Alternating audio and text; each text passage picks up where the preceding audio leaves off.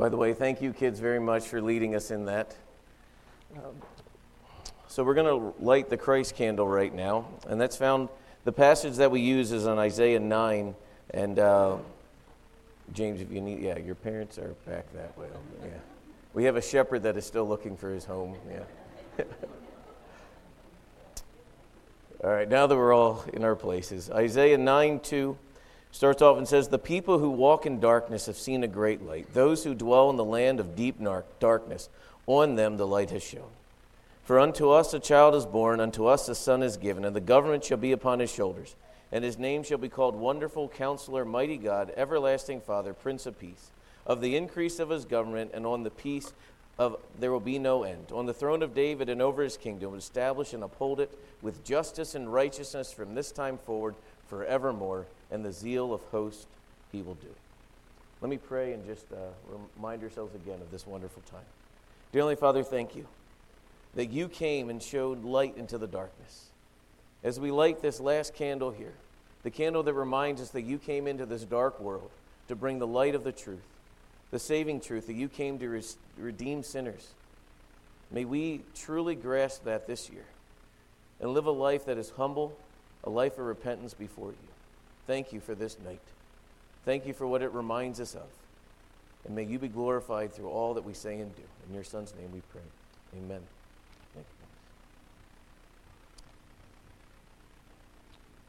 On Thursday this week, I don't know if you noticed it was kind of foggy, but on Thursday this week, we had the darkest day of the year.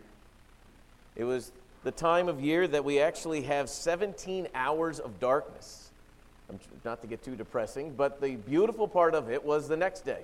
Because what happened the next day? If you call CBC home, you know we've been working through Genesis, and what does God promise? Seasons will come, days will come, heat will come, cold will come, and we see the stability of the world around us. And so on Friday, the 22nd of December, slowly but surely, because God keeps his promises, we had a little more light than the day before. And we will have a little bit more light until the 21st of June when it still feels like winter in Wisconsin. It'll start getting darker again, and these things will come and go. But it's interesting that this time of year, when we're at its darkest, is the time of year we celebrate the great light that came into the world. If you have your Bibles, turn to John 1. And in John 1, we will see verses 6 through 13. And in John chapter 1, verse 6, it reminds us of this. There was a man sent from God whose name was John.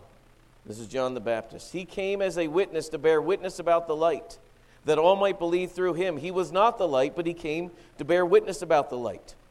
The true light, which enlightens everyone, has come into the world. He was in the world, and the world was made through him, yet the world did not know him. He came to his own, and his own people did not receive him. But to all who did receive him, who belonged to his name. He gave the right to become children of God, who were born not of blood, nor of the will of the flesh, nor of the will of man, but of God. It's interesting, as we've been working through the book of Genesis, and I'm saying this over and over and over again because this literally is the story of the Bible. When we think of Genesis chapter 3, in that very dark day when man rebelled against their Creator, when man said to the Creator, We know better, we're going to do it this way. And on that day, the, if you want to call it the darkest day of all, of all days, when man rebelled against his creator, we had an incredible promise, a promise of light. In Genesis 3:15, that one day a redeemer will come. And that redeemer is coming that will destroy death, that will destroy sin, and that will be the light that John is testifying to and the light that we celebrate today. And notice as we even lit these candles, the Christ candle reminds us that joy, love, peace, and hope come from Christ and Christ alone. Yet, from Genesis 3 15 to where we are now, we're many years. And so, as we've been walking through the remind us of the story of the Bible, in Genesis 3, the Redeemer is promised, yet year after year after year, month after month, day after day, it seemed that it was only getting darker. We get to the point where we get to Genesis 6 through 8, and what do we see? Man's rebelling against God was so great that God destroys the world with the flood. But where's the light there? The light is there that God kept mankind alive through Noah. And we see the beauty of the promise of God going through, as if this beacon ray of light, starting in Genesis, is shining all the way through Scripture. And God is saying, The plan that I have planned will be accomplished. And then we see it crescendo with his son. But what be, up until then, though, we saw prophets. And these prophets would continue to reveal about the promise that is coming. And the promise, as it gets more understood and more displayed, is even grander when we see Jesus then come. And one of the beautiful passages of Scripture says, When the fullness of time has come, God sent his Son. This almost like a laser beam out of heaven, it is sent because he came down to redeem. And what we celebrate today is what the saints of old longed to look into. All of the Old Testament prophets looked to this day. What is it going to be with eager anticipation of this night? And what we see is that the long appointed day has come. The day that Redeemer would come and destroy sin and death and dwell among us. Because remember, this whole part of dwelling among, among us is huge as well. That Christ not only did he come to redeem, but he did not redeem us from far off. He came down to dwell among us. Remember in Genesis where Adam and Eve are in the garden dwelling with God in beautiful harmony. No sin, no corruption. But sin came into the world and broke their fellowship with God, kicked them out of the garden, and man is going, when will we be able to dwell with God again? And the Bible tells us that God comes down and he steps in and he tells the nation of Israel as he pulls them out of Egypt, he says to the nation of Israel, This is how you can have fellowship with me and it's on my terms. One day a year, a high priest is going to come in, go into the Holy of Holies through a veil that is thick. Only when he, the shed blood of a perfect lamb had been shed, only by then and then alone can one man on one day come before me to redeem for that year. And guess what would need to happen day in and day out? Atonement Yom Kippur, the Day of Atonement, over and over and over again until one day, on a hill called Golgotha, Christ is on the cross. And when his shed blood, the perfect shed blood of Christ was shed, what happened to that veil that kept mankind back? It did not tear from the bottom up, it tore from the top down. God saying, Now you can have access to me through my Son. Christ came not only to dwell with us, but to send his Holy Spirit to give us that beautiful truth. It's interesting. How did Jesus choose to come? When the Son of God, literally the second in the Trinity, that all the world was created through him, which our text says, when he entered the world, how did he enter? Did he come with incredible fanfare? Did he come with a parade? All of these things that we would think. Did he come and just show his might and power, which he could have? How did he choose to come? He came in the way humanity is at its weakest state, in the form of a baby, humbling himself. It's easy many times for us to see him in the manger when we forget where he came from. If we miss that part, we miss how humbling this is, and the act of humility he is teaching us, as we as followers of God should be that humble as well. Where he came, as the term would say, from ivory palaces to come down and not only dwell with us, but come down in the form of a baby. Literally entrusting himself to two, if you want to call it what we are, formed dirt that he has made, trusting himself to them. It's interesting the way God does things and the way we do things are completely opposite. And so, one of the things that I want to spend some moment thinking through here Christmas Eve. When we gather together this Christmas Eve, there's a unity that binds believers. And the unity that binds us is we come together because we recognize what the middle candle symbolizes as Christ. This is what we long for. This is what every year we remind ourselves of.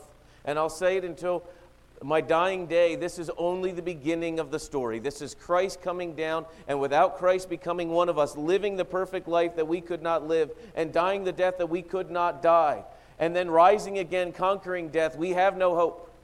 The baby in the manger literally just means there's a baby in the manger. We need the baby in the manger to go to the cross, which we could not do, to die the death we could not die, and to live the life that is then imputed to us because of what Christ did.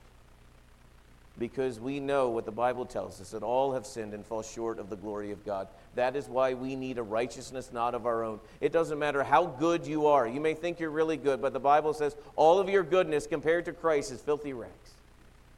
So the call of the gospel is not go out and make yourself acceptable before God. The call of the gospel is humble yourself, repent, and come to Him on your knees saying, God, I am a sinner in need of a Savior. I live in a land of darkness, and now I have seen the light, and the light of the truth reminds me that I live in a land of darkness and I need your light. I can't do this on my own. And not only that, as it binds believers together, there's a beauty of it which we're about ready to symbolize here in a moment.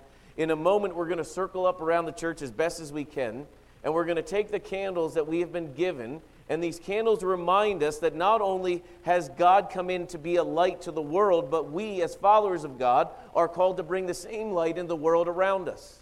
And so, as we take, which we're going to in a second here when I find my candle, I'll come up and I'll light my candle here, and the candle that I'm giving is given to you. The Bible talks about this all the time. We've been given a light that we cannot hide. We literally are, as the Bible will call us, a city set on a hill that cannot be hidden. That is what the church has been called to be.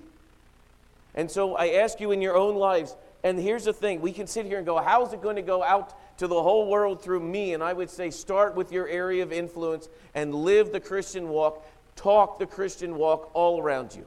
Use your mouth to proclaim the glories of God in your life.